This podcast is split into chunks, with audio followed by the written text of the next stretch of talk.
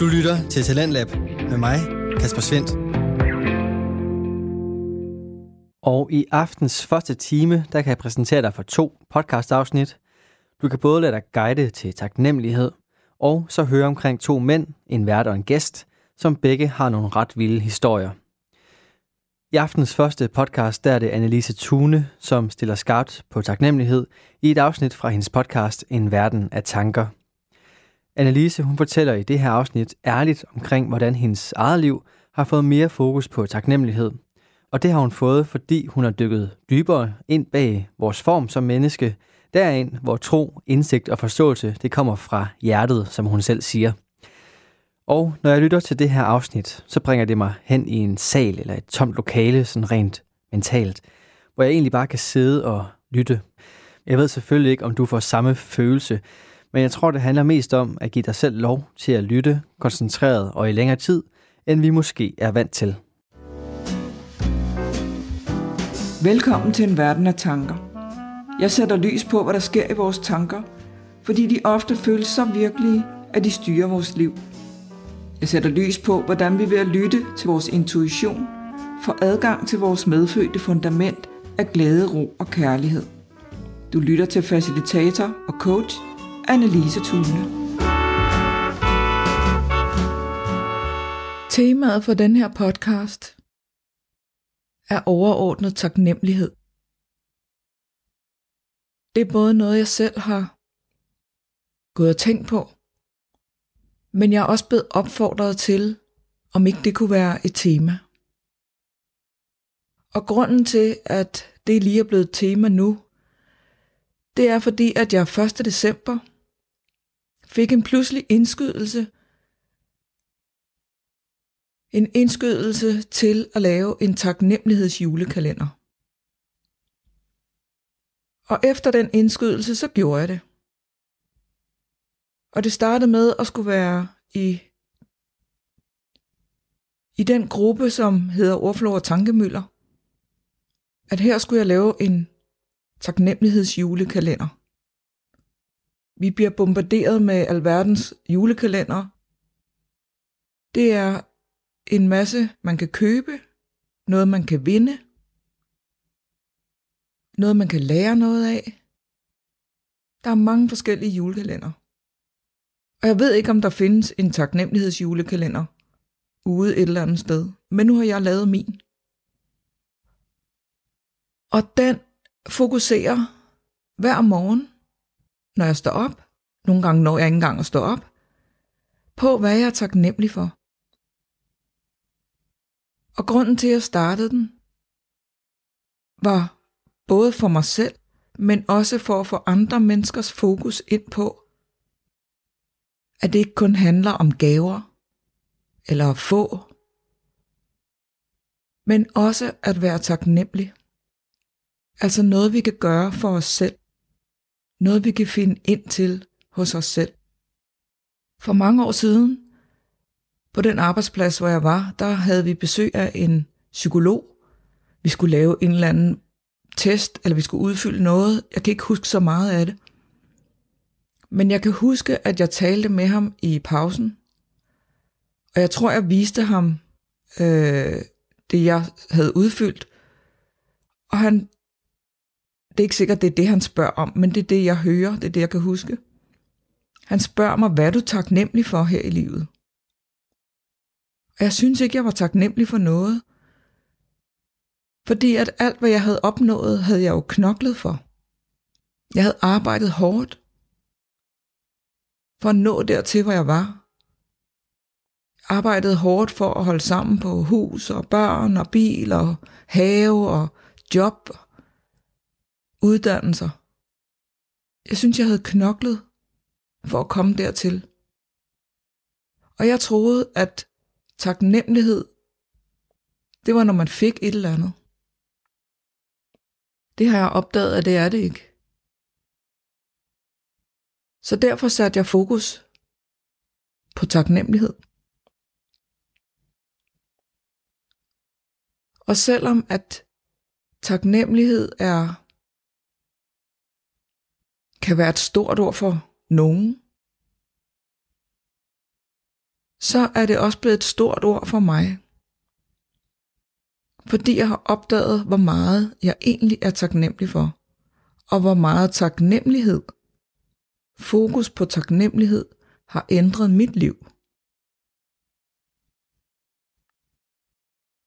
Nu er jeg taknemmelig over de mindste ting.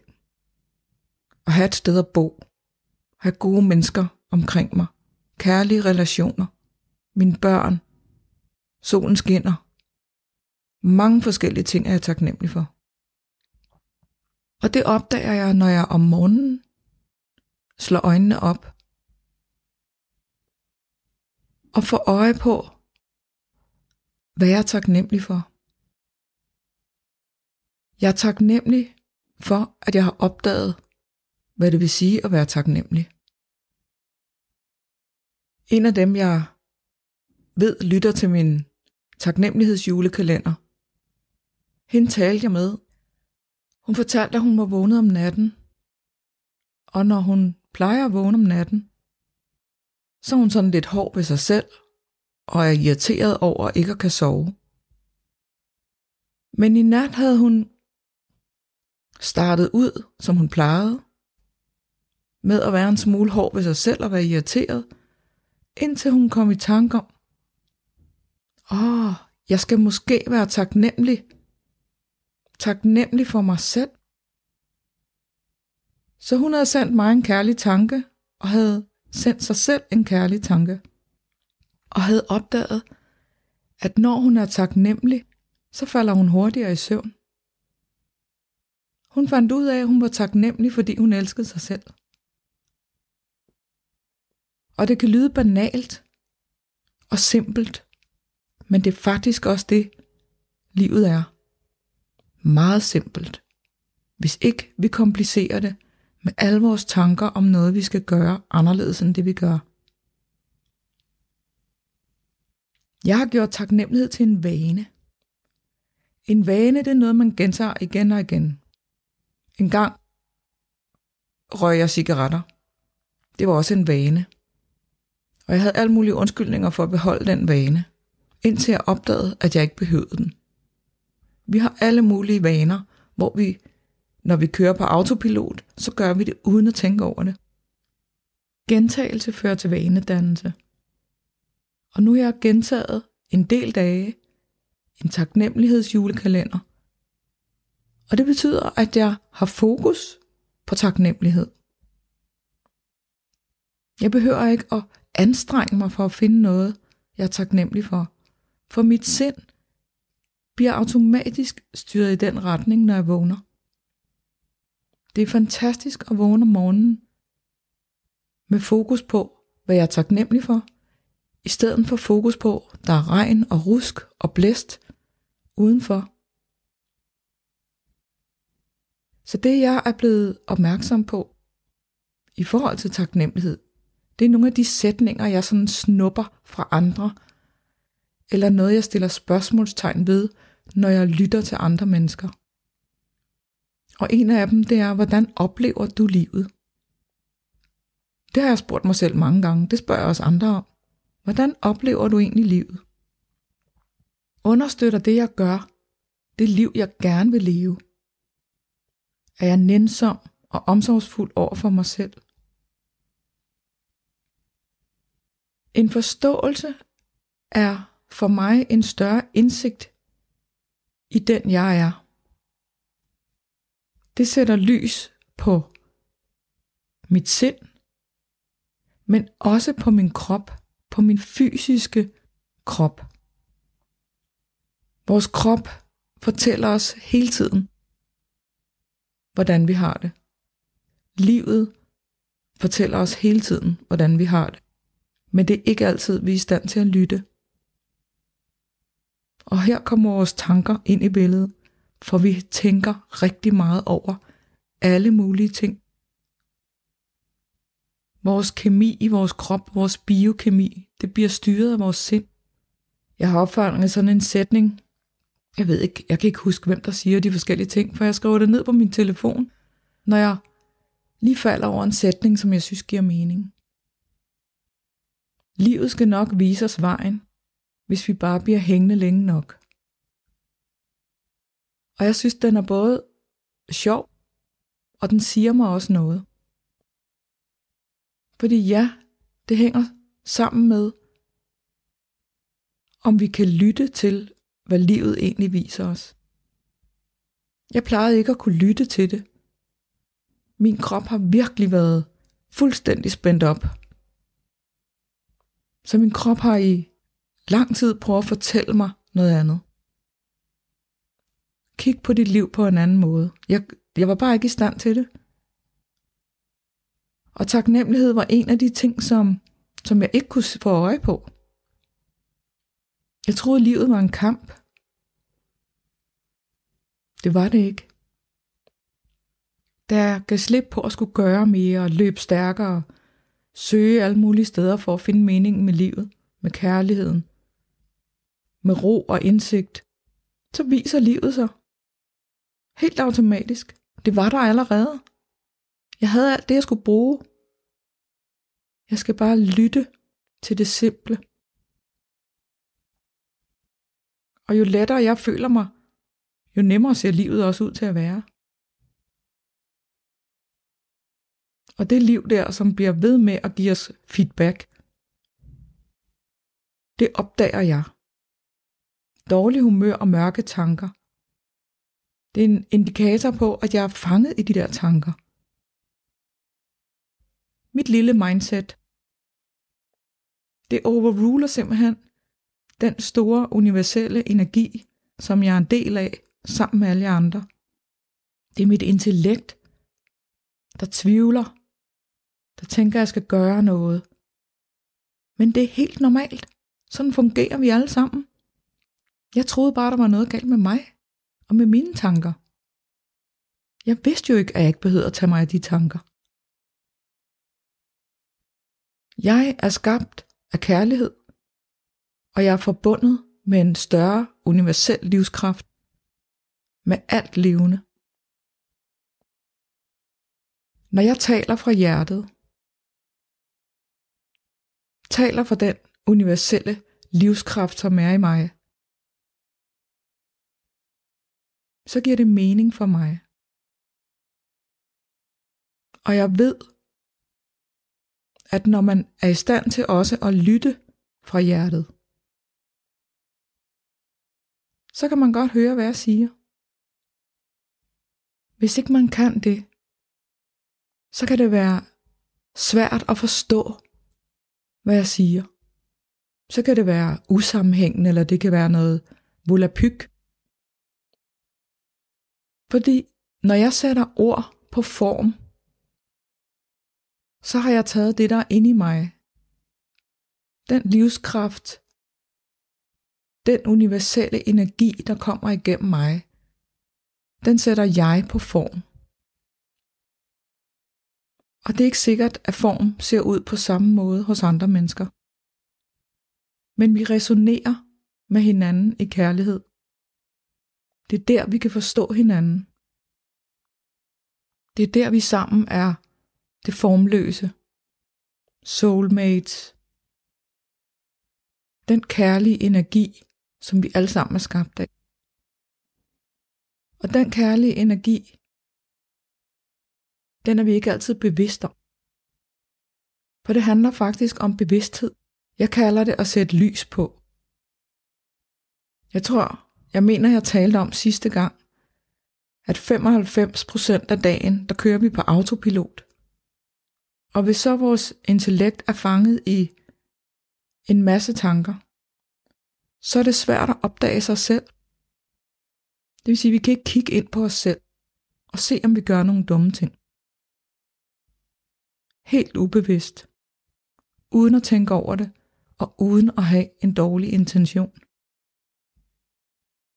I går kom jeg til at snære lidt af min øh, yngste søn, mens vi står og skal vaske op. Og min mellemste søn var også hjemme. Og jeg opdager med det samme, at jeg er fanget i tanker om, at jeg måske ikke lige gad stå og vaske op, eller jeg vil have tingene på en anden måde. tanker går så hurtigt, at jeg ikke opdager dem. Men jeg opdagede, at jeg var faktisk ikke særlig rimelig. Han prøvede bare at hjælpe.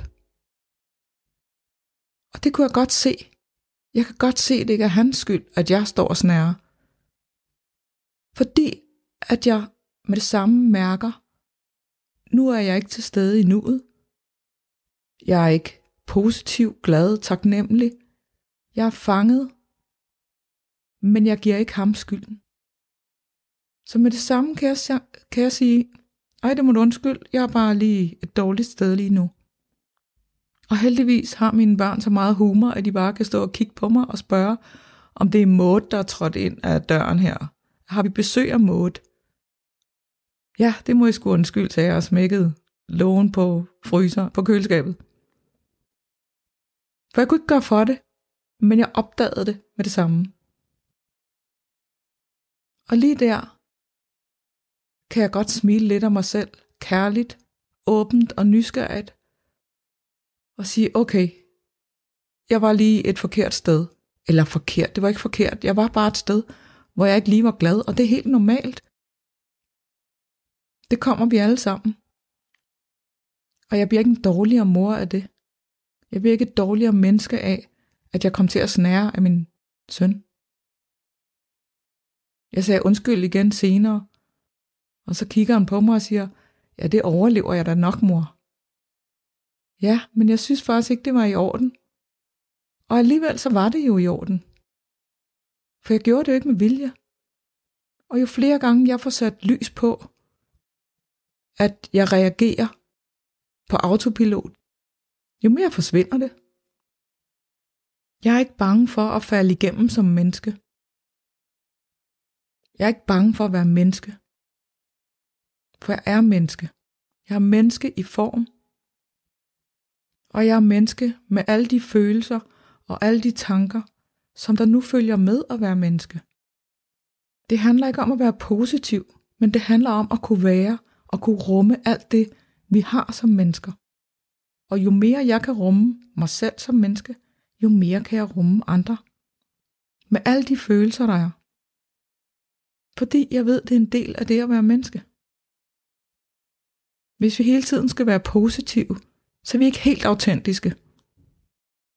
For der kommer stor sorg, der kommer stor vrede, der kommer stor glæde, der kommer det hele, kedsomhed.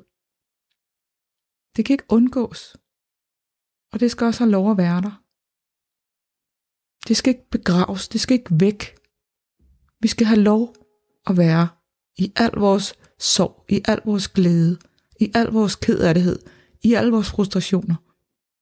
Men der, hvor det går ud over andre mennesker, synes jeg helt personligt, at det er vigtigt at sætte lys på. For hvis jeg er skabt af ubetinget kærlighed,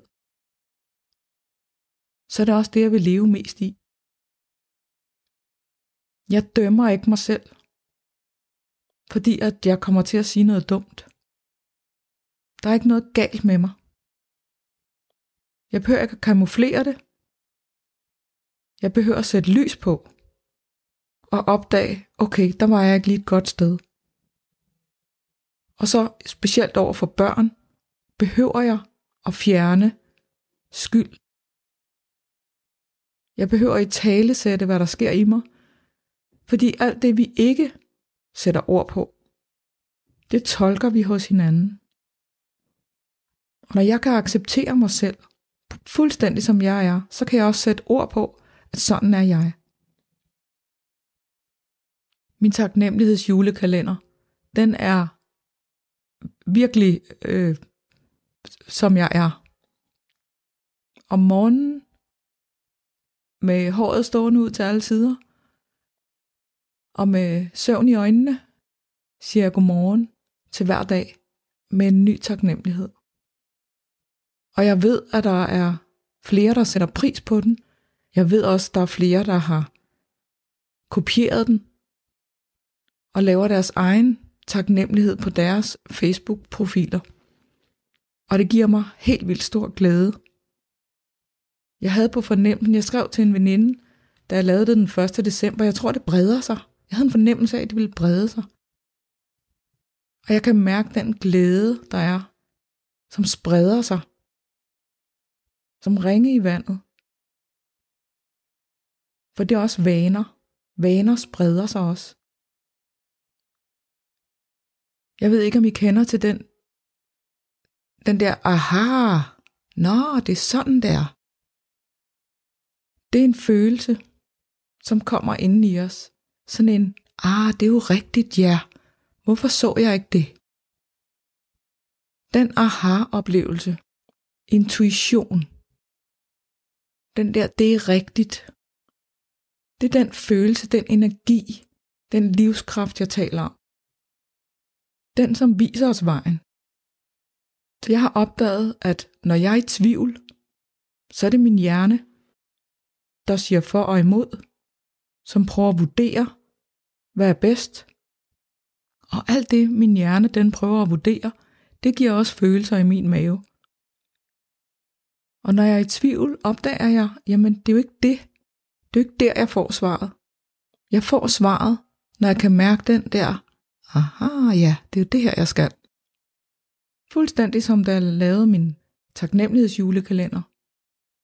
Var ikke nogen tvivl, der var ikke nogen for og imod. Det var bare sådan en, det gør jeg, det skal jeg. Jeg er også taknemmelig for, at jeg har fået stor indblik i, hvordan vores krop fungerer. Jeg har opfanget en, en sætning, som hedder, skift din adfærd, og du skifter dit helbred. Og det var jeg nødt til at dykke lidt mere ned i. Og det var det, jeg talte om før, at vores sind styrer vores krop, vores helbred. Og når jeg får større indblik, så får jeg en dybere forståelse af, hvordan jeg kan styre min krops kemi. Altså mit helbred, mine tanker, mit sind.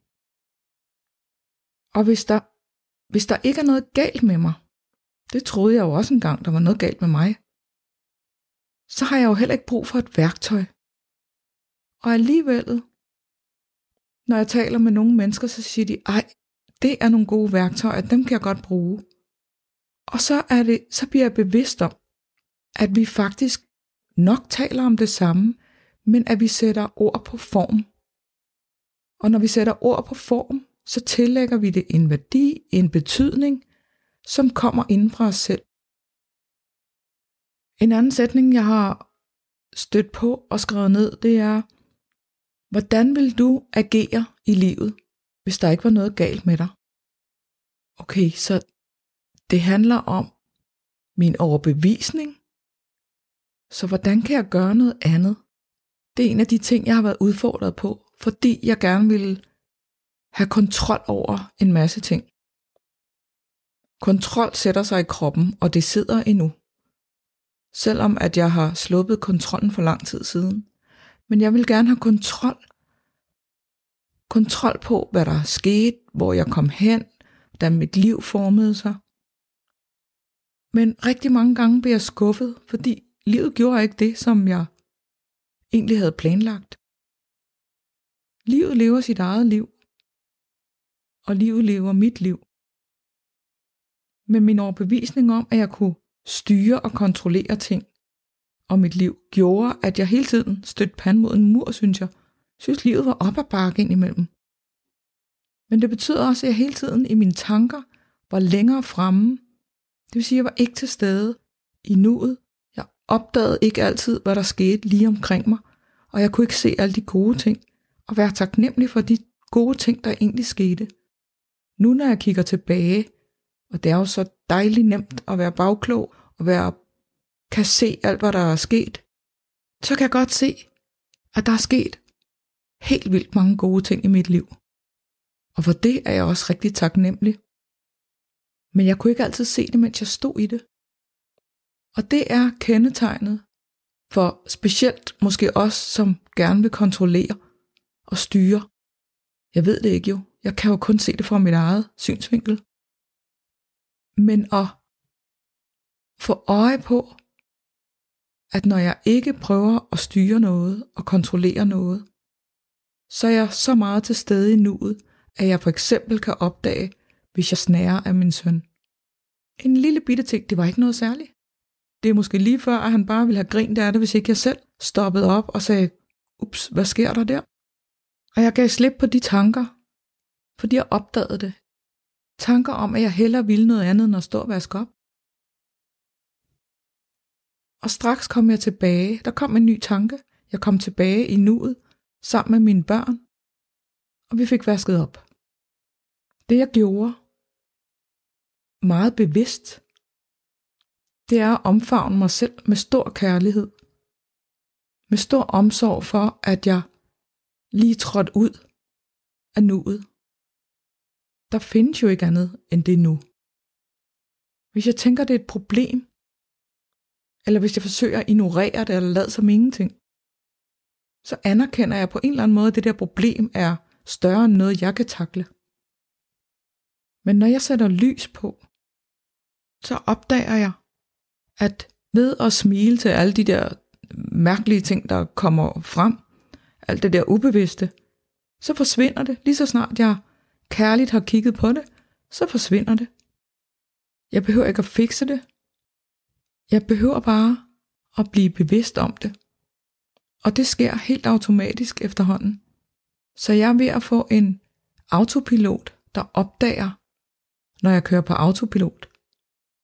Det er i hvert fald noget, jeg bilder mig selv ind. Jeg synes selv, det lød godt. En god autopilot. Ligesom autopiloten, der sørger for, at jeg trækker vejret og kan gå en tur uden at tænke over, at jeg skal gå. Den er også god. Men det er ikke noget, jeg tænker over i hverdagen. Og jeg tænker heller ikke hele tiden over, at nu skal jeg være bevidst om, hvis jeg kommer et dårligt sted hen. Hvis mine tanker lige pludselig bliver irriterende, eller mørke, eller ked af det. Jeg opdager det. Jeg mærker det. I forhold til det der med at kigge ind, indad på mig selv, så har jeg lyttet til forskere og læger og en masse mennesker, som, som siger, at vi kan helbrede os selv, som, at vi kan hele os selv. For fem år siden ville jeg have tænkt, godt nok. Og så kan vi putte en sten i lommen, og så kan vi blive rigtig glade alle sammen. Jeg troede ikke på ret meget, andet end på mig selv. Eller måske gjorde jeg ikke engang det. Og en sætning som, øh, tro kan du gå i kirke med. Ja, den har jeg vist også sagt mange gange. Men jeg har opdaget, at ved at give slip på at skulle styre og kontrollere, ved at få øje på, hvad jeg er taknemmelig for, så har der snedet sig en tro på noget større end mig ind over mig. Og ved at mærke, hvad er godt for mig, hvad er godt for min krop, så har jeg opdaget, at det faktisk virker. Når jeg er bevidst om min intention, hvor mit fokus er, hvad der sker i mine tanker, om jeg har omsorg for mig selv, om jeg spiser levende mad, og om jeg er i kærlige relationer. Når jeg har fokus på det, og fokus på, hvordan min krop har det, så får min krop det bedre og bedre. Jeg troede på et tidspunkt, at når, når man bliver ældre, fordi det er sådan det, vi hører, og så bliver man lidt stiv i ledene, og når man går i overgangsalderen, så får man ondt hist og pist alle steder. Og det virkede, det havde jeg også. Men efter jeg har fået fokus på, at vores krop er mere intelligent end det, min hjerne måske lige kan fortælle mig, så lytter jeg til kroppen. Jeg lytter til, hvad der er godt for mig at spise, og hvad, det, hvad der er godt for mig at være i. Og så sætter jeg ord på. Jeg sætter ord på for mig selv, eller sammen med andre. Men jeg har også opdaget, at ro, ro er virkelig godt. Sidste weekend var jeg til julefrokost. Dejlig julefrokost med en masse mad. Lækker, lækker mad, som jeg normalt ikke spiser til hverdag mere. Men det gjorde jeg, fordi det var julefrokost, og det var smagt dejligt.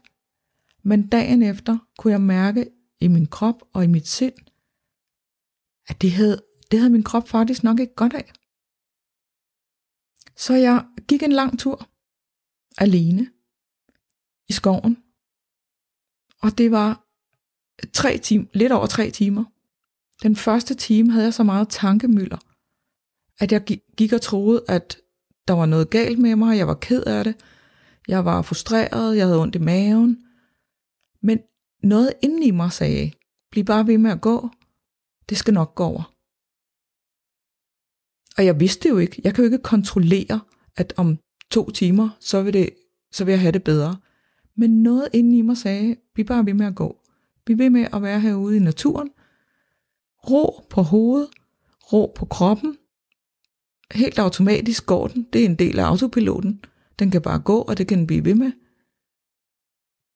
Og den første time, tanker, tanker, tanker, tanker, tanker. Den næste time kom der lidt mere ro på de tanker. Så poppede de op, og jeg kunne en gang imellem være til stede i nuet, og jeg kunne se træer og buske og myreture. Og den sidste time, der var jeg faktisk helt i ro. Jeg var glad. Jeg gik og talte med træerne og med fuglene og smilede og sagde tak. Sagde tak til naturen. Og tak til mig selv, fordi at jeg lyttede. Det er også at være i en kærlig relation. En kærlig relation med mig selv og naturen. Jeg ved, og der er flere, der har sagt det på forskellige måder. Men jeg ved, jeg er værdsat og elsket til evig tid.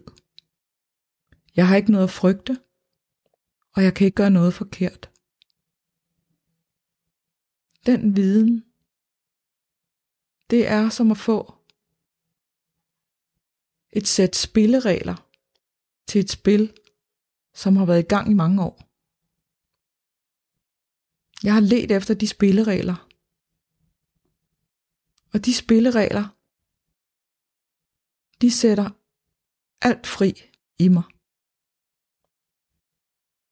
Hvis jeg er den bedste til at være mig, så behøver jeg ikke at gøre noget andet. Jeg plejer at kalde det lidt at være oppe eller nede. Lidt ligesom en mental elevator. Når vi er oppe i penthouse, så kan vi se klart. Og når vi er nede i kulkælderen, så er det rigtig svært at se. Vi har også et sprog, der siger, jeg er i kulkælderen. Nu har jeg aldrig været i en kulkælder, men jeg kan godt forestille mig, at der er mørkt og sort, og det er svært at se. Men jeg mærker, hvordan jeg har det, når jeg er i kulkælderen. Og jeg kan ikke huske, hvordan det er at være i penthouse, når jeg er nede i den kulkælder. Og lige sådan har jeg svært ved, når jeg er i penthouse, og tro på, at jeg nogensinde kommer ned i kulkælderen igen. Heldigvis er bevidstheden om den mentale elevator nok til, at ganske langsomt, så løfter den nederste del af min elevator sig. Det vil sige, at jeg kommer ikke helt ned i kulkælderen. Jeg opdager, inden jeg er på vej derned. Inden jeg tror på alle de tanker, som mylder rundt inde i mit hoved. At turde se ind i mig selv, har været at få øje på noget, der er større end mig. Det har sat mig fri. Jeg kan se, at jeg er ikke ansvarlig for det hele. Jeg er ikke ansvarlig for, hvordan hele livet går. Der kan ske alle mulige ting. Men mit ansvar kommer der, hvor jeg tror på, om det er det gode i mig, der sejrer, eller det dårlige i mig, der sejrer. For jeg rummer begge dele. Det er en del af det at være menneske. Min indre GPS, den var forudbestemt på forhånd.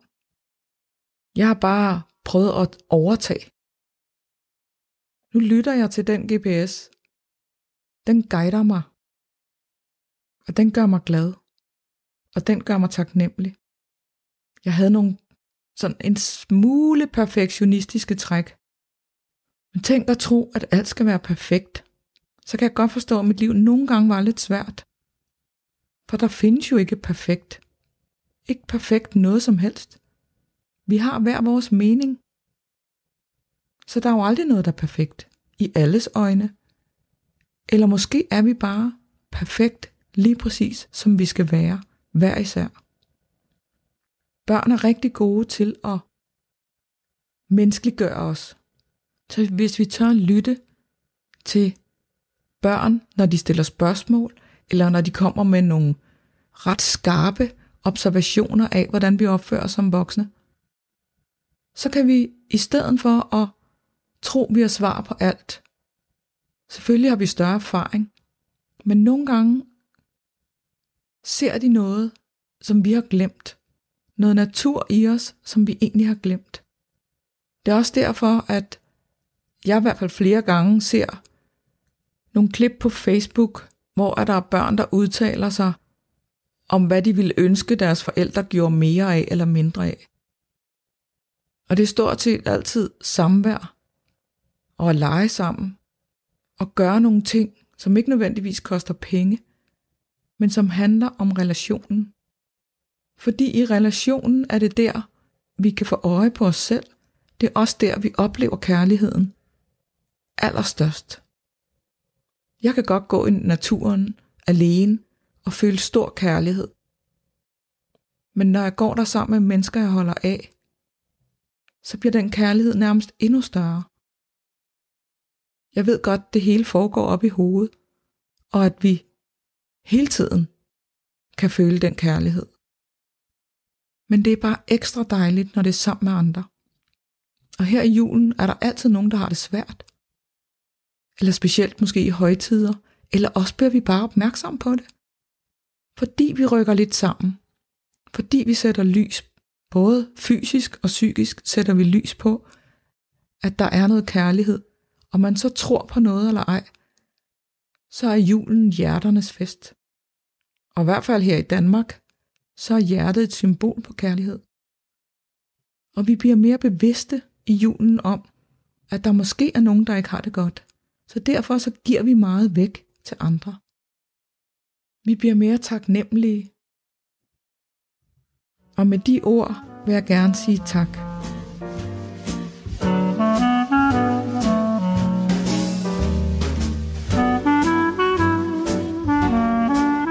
Tak fordi du lyttede med til en verden af tanker. Jeg vil gerne invitere dig med ind i min Facebook-gruppe, som hedder Ordflow og Tankemøller.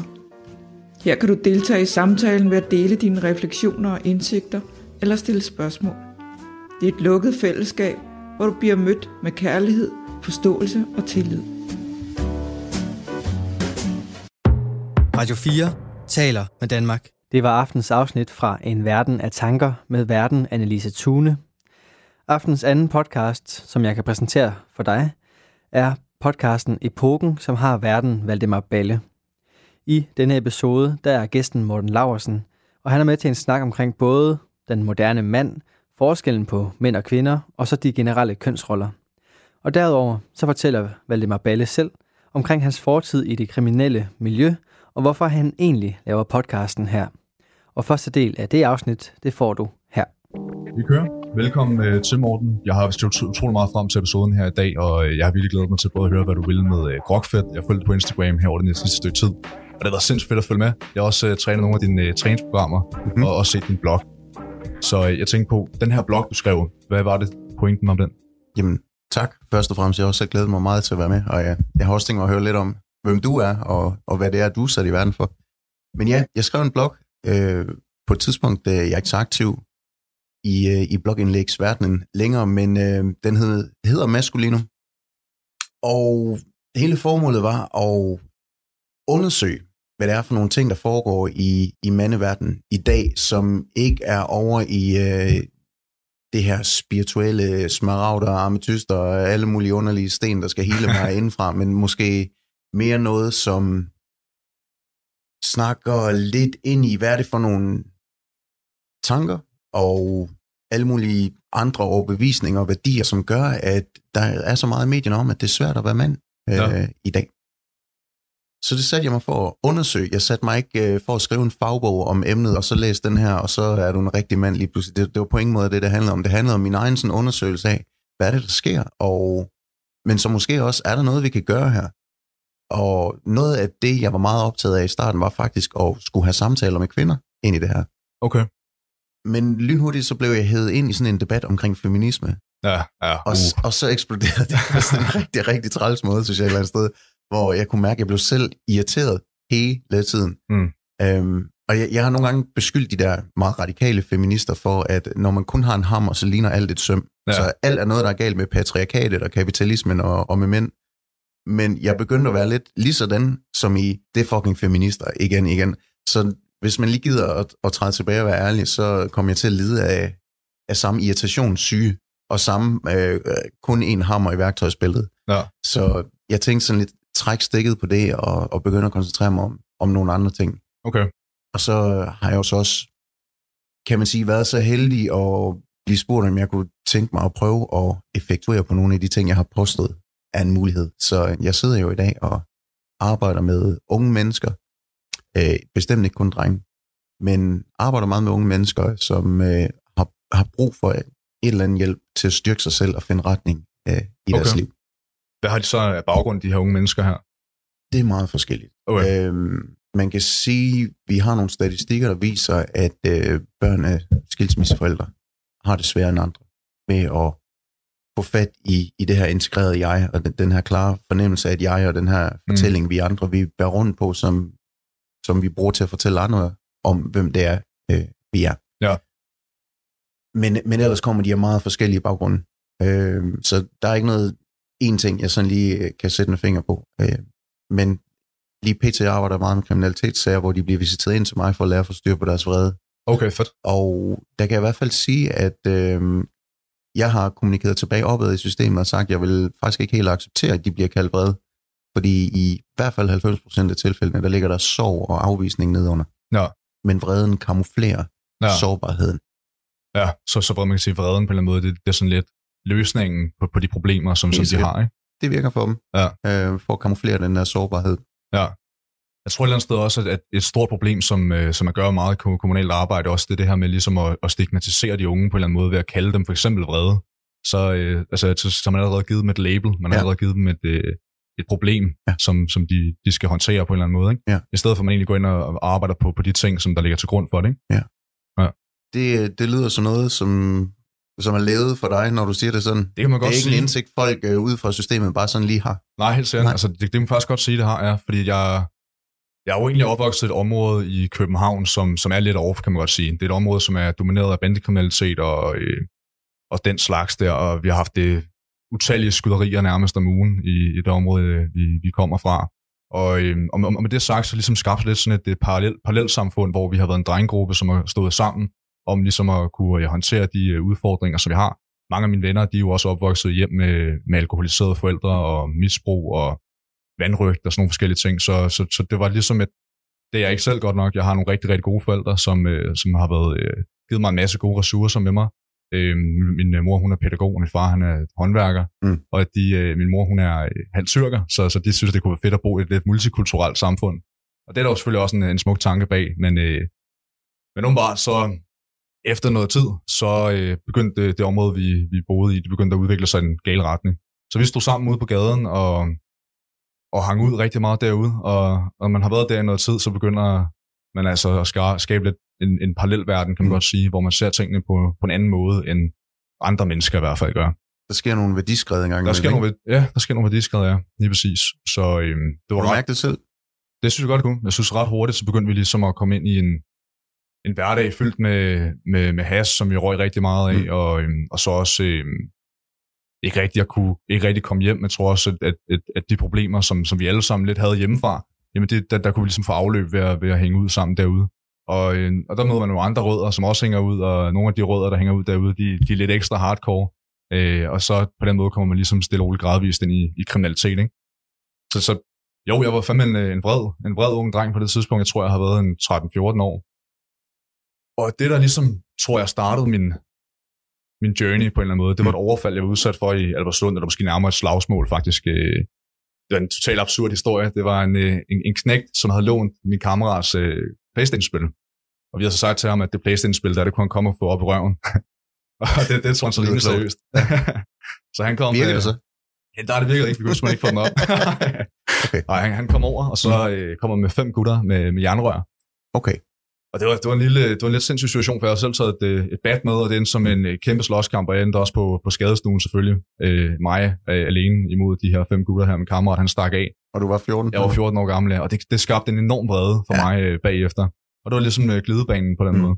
Så jeg føler faktisk, som du også siger, ja, man får lidt en, en, en anden ledet viden i Mm. forhold til, hvad, hvor, hvor glidebanen er, og hvor faldgruppen er, ja. når man selv har ledet det. Og det er ofte ligesom en, en, den historie, man fortæller sig selv, men også den hverdag, som man lever i, som er med til ligesom at skabe det selvbillede, som man får, når man, øh, når man altså lever i de her miljøer. Ikke?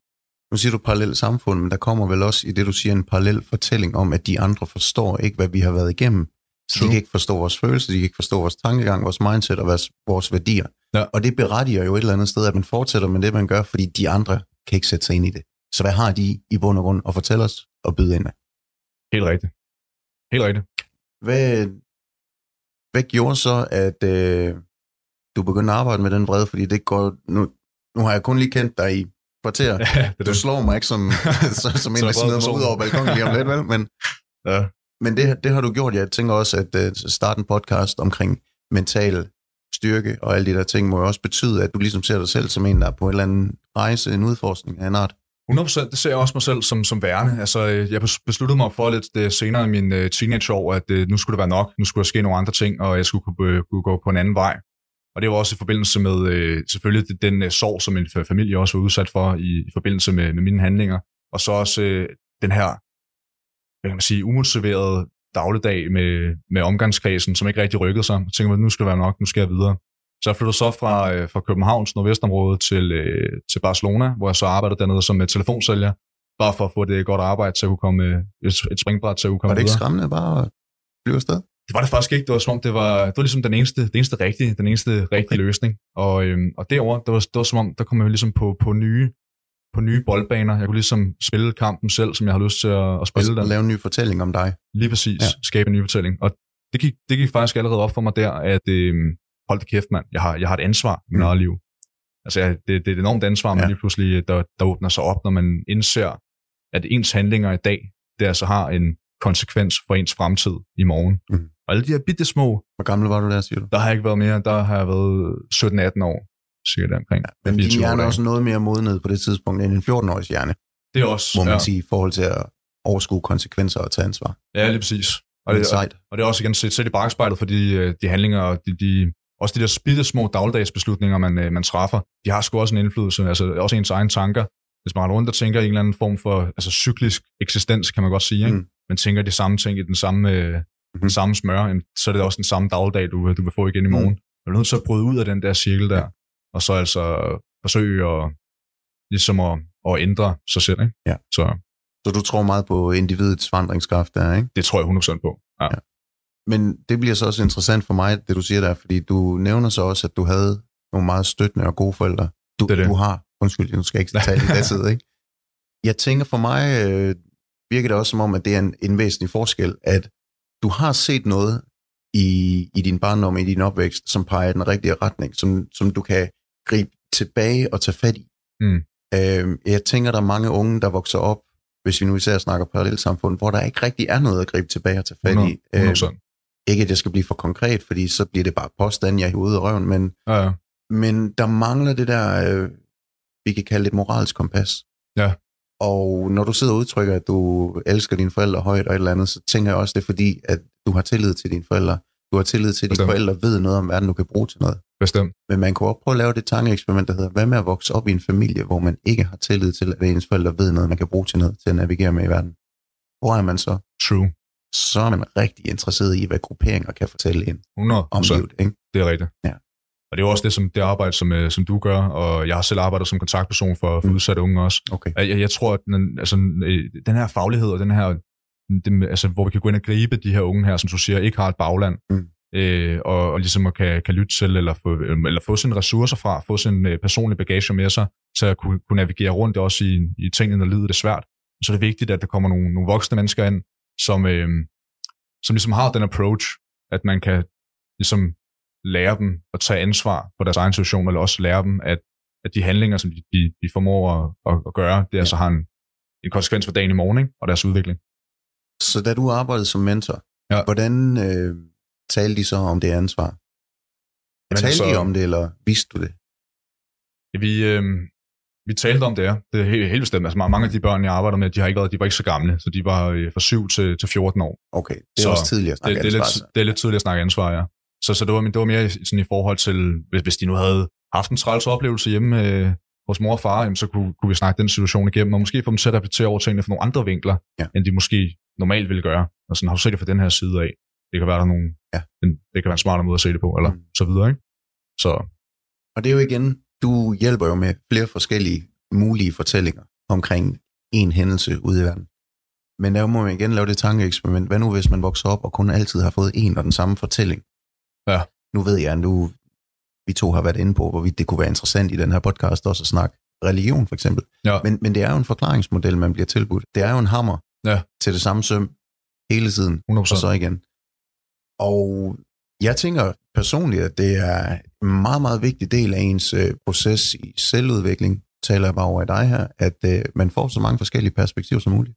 Ja. Det er også lidt interessant, at du har inviteret en, en type som Lars, du snakkede med sidst, som har nogle meget markante holdninger i en bestemt retning. ja, det er præcis. Øh, og jeg, jeg ved ikke, om, om I deler alle... Ej, alle, mig, mig og Lars, vi står øh, altså politisk meget, meget fra hinanden, men jo, jeg har Okay. selvfølgelig en nysgerrighed for, for, for at undersøge, hvad er det egentlig? Ja. Hvor- Hvorfor tror han, som han gør? Og, Mm. øh, og hvor, hvorfor synes han også, som han gør? Ja. Og så også, hvem er han egentlig? Altså Ja. i forhold til, øh, til de ting. Og det var fedt. Det var fedt at se, at, øh, at man egentlig kan have så lidt... Han har jo lidt nogle kontroversielle holdninger. Mhm. Og have sådan en anderledes holdning fra, for, hvordan at man synes, at et system skal opbygges på. Men, men så alligevel også være så... Øh, reflekterende, og så, så ikke, ikke biased, hvis man kan sige det sådan. Ja. Jeg, jeg følte ikke, han var biased. Nej. Jeg følte virkelig, at han har sat sig ind i tingene, Mm. og det har jeg dybest set respekt for. Mm. Så, øh, så når det kommer til den her ting, så jeg elsker mennesker, som, som tænker selv, Mm. som sætter sig ind i, i, i, hvordan de ser verden på, Ja. og udlever det. Ikke? Det er Ja. fedt, det synes jeg. Og det er også derfor, jeg har respekt for din blog også. Har jeg, har jeg læst øh, de fleste af dine blogoplæg øh, oplæg derinde. Og det er så fedt det her med, at, det, at man kan mærke, at du, du har virkelig også reflekteret over de her, de her ting, og få fundet dig en vej på en eller anden måde. Den sidste podcast, jeg var med i, øhm, som øh, min kammerat Christian han har, han, øh, han taler meget til mænd, som har svært ved at komme ind på datingmarkedet. Og det. Okay. ved jeg ikke noget som helst om. Nej. Men det, han gerne ville snakke om, det var, hvad øh, er det, man skal have øje for at bidrage med, når man så endelig lander en date eller et eller andet. Igen, det handler ikke om, at jeg er god til at være på date, men mm. Det handler om, at han har fået øje på, at det, jeg synes er meget, meget vigtigt, det er, at man har noget at sige, som er ens eget. Og det er lige det, du sidder og snakker om der, ikke? Ja. At du har respekt for Lars, fordi han siger sådan, og du selv øh, et menneske, som gerne vil have dit eget at sige og komme i dit eget perspektiv. Og det er den samme opfordring, jeg ja. Ja. kan give. Nu snakker vi også lidt om, at øh, DR har lige publiceret en større artikel omkring øh, mænd, der er i krise, fordi de har svært ved at komme i parforhold og finde kvinder, og vi ved, at de fleste skilsmisser bliver, det er kvinder, der starter dem, fordi ofte, der er ikke en grund, men en af grunden er ofte, at de føler ikke mænd, at de kan følge med.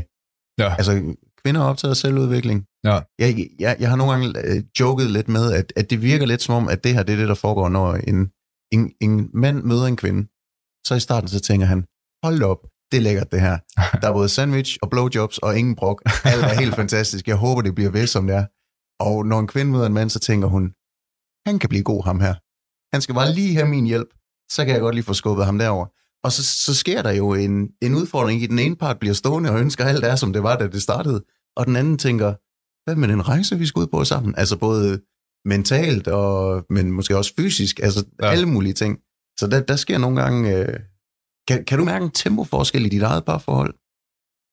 Eller er I for, for nye i parforholdet, til du kan mærke en tempoforskel? Nej, altså vi har været sammen i snart to år, men vi har kendt hinanden i et godt stykke tid inden. Men jeg tror også, det, det som er super fedt ved mig og Janne, min kærestes mm. parforhold, det er netop det her med, at vi, vi giver plads til hinanden. Altså, Mm. mm. øh, vi sidder her i, i min lejlighed nu, og jeg har lavet om til et studie, Ja, og, ja, ja. og det, det, det synes hun øh, er fedt, og det bakker hun 100% op af. Op Du omkring. gør dine ting, og det synes hun er lækkert. Det synes hun er lækkert, Ja. ja. lige præcis. Og det, og det samme også med, med mig. Jeg synes, det, det er fedt, at hun, hun læser til socialrådgiver, og Mm. hun har en, en hel række med mål og en masse kompetencer, som jeg elsker at reflektere med hende omkring. Så det her, med, vi har de her dybe fællesinteresser i virkeligheden, men vi har også det her fælles drive, for at vi skal komme fra A til B, og vi skal hjælpe hinanden med at komme Ja. ja. derhen. Radio 4 taler med Danmark. Det var første del af aftens podcast-afsnit fra Epoken med verden Valdemar Balle, som har gæsten Morten Larsen med i det her afsnit. Mit navn det er Kasper Svendt, og jeg står klar med anden del af episoden fra Epoken på den anden side af dagens sidste nyheder, som kommer her.